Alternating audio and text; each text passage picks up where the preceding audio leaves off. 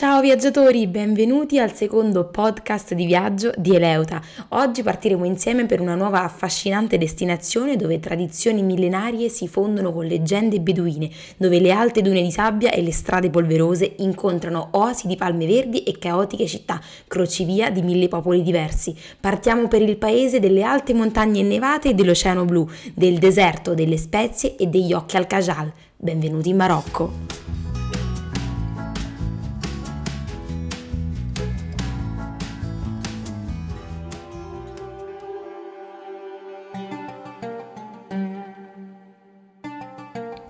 Il nostro virtuale on the road marocchino parte dalla grande metropoli di Casablanca con l'imponente moschea di Hassan II che, completata nel 1993, è la più grande di tutto il Marocco e può ospitare nella sua area fino a 105.000 persone.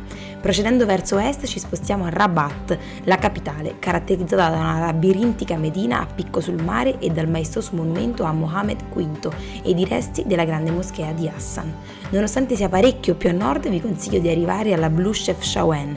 Passeggiando per i suoi vicoli tutti dipinti di blu vi sembrerà di essere in una fiaba delle mille una notte.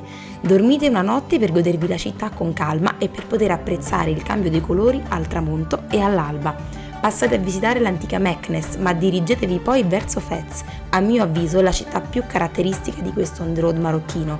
La Medina di Fez è un complicatissimo labirinto, un susseguirsi di botteghe artigiane che vendono tessuti, tappeti, accessori per la casa e la persona, cibo e la famosissima pelle arrivate fino alle concerie, che sono ciò che ho percepito come il cuore antico e tradizionale del paese.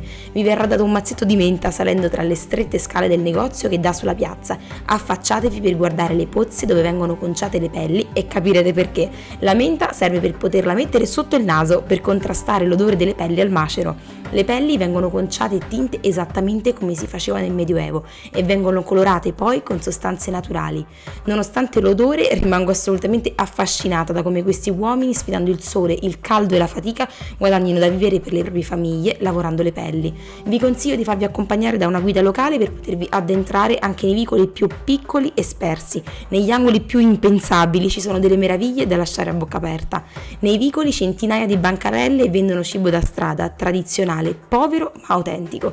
Per pranzare nella Medina dovrete sfidare più di qualche remora e preconcetto, ma provare le specialità locali nel più autentico modo possibile sarà un'esperienza indimenticabile. Dalla tradizionale Fez si cominciano lentamente a macinare i molti chilometri che portano verso Midelt e la catena dell'Atlante, che poi pian piano lascia il posto a distese infinite di roccia rossa, che lentamente diventa sempre più sottile, fino a diventare sabbia. Siamo arrivati nel Sahara.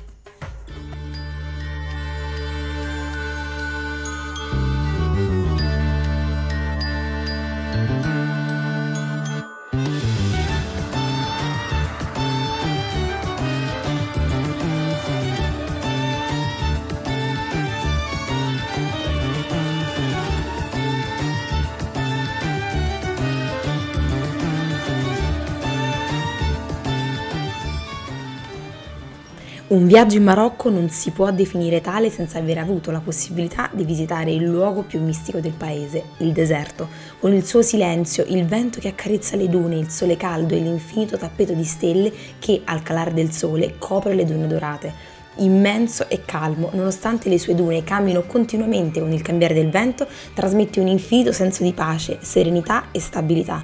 Tutto si ridimensiona nel deserto e dove non sembra poter esserci spazio per la vita, ecco che la nostra vitalità riprende vigore e le cose semplici riacquistano importanza. Il cibo, l'acqua, il vento, la sabbia, gli amici, un tramonto e un cielo con stelle così vicine da poterle toccare. Fate una passeggiata a dorso di dromedario ed una scalata sulle dune più alte. La fatica della salita sarà ripagata da una discesa di corsa, con il vento in faccia e la libertà tra le dita. Vi consiglio di alloggiare negli hotel con i campi tendati che ci sono nella zona sabbiosa di Erg Cebbi per potervi godere il commovente cielo stellato e l'alba di fuoco con il sole che fa capolino tra le dune. Prenotate un tour per il deserto con i ragazzi berberi che con le loro jeep vi faranno divertire tra le dune e far visita ai nomadi del deserto, l'esperienza sicuramente più toccante e profonda di questo viaggio. Visitate i villaggi dei nomadi del deserto intorno alle dune di Ercebi, lungo il deserto di pietre nere a confine con l'Algeria. Racchiude in pochi attimi il senso di tanti tanti chilometri. La vita dei nomadi è fatta di qualche tenda realizzata con rami, tappeti e pelli, un forno ricavato nella terra per cuocere il pane, dei polli e delle capre. È incredibile come si possa vivere con così poco e in un luogo così inospitale, caldo di giorno e freddo di notte. L'acqua si va a prendere al pozzo con gli asini, è un bene assolutamente prezioso, ma non manca mai per preparare il tè per i possibili ospiti. Pane e tè sono infatti la base della grande ospitalità marocchina che si respira in tutti gli angoli di questo splendido paese. Tutta l'area sahariana a sud delle alte montagne dell'Atlante è un susseguirsi di pianure sconfinate, montagne rosse, oasi di palme e gole a strapiombo. In particolare vi consiglio di arrivare alle gole del Todra, alte rocce rosse a strapiombo, come arrivate da Marte. I piccoli centri abitati lungo la strada sono dello stesso colore della sabbia e si fondono col paesaggio, creando scorci da mille una notte.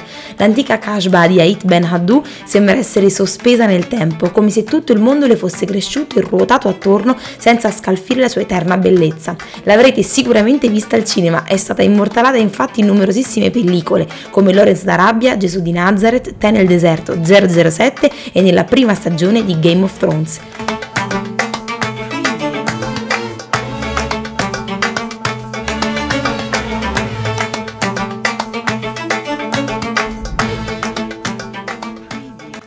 Marrakesh invece è un disordinato crocevia di popoli, lingue, culture, venditori ed animali.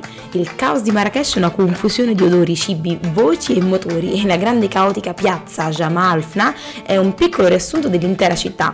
Il mercato con verdure, pane e pesce appoggiato a terra, gli incantatori di cobra, le scimmette addestrate, le aste di vestiti per strada, le bancarelle di datteri e le grida dei commercianti al miglior offerente.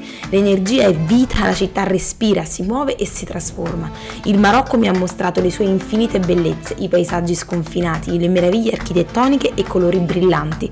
Ringrazio il Marocco per avermi fatto assaggiare le sue tipiche prelibatezze, avermi fatto sperimentare i mercati locali, così come avermi fatto superare qualche barriera e preconcetto, perché lo spirito di adattamento, l'incontro, lo scambio culturale mi hanno aiutato a comprendere come il nostro modo di vivere sia solo uno dei tanti. Grazie Marocco per i tuoi immensi deserti e per i tuoi infiniti cieli stellati che mi hanno permesso di capire quanto è piccolo il posto che occupo nel mondo.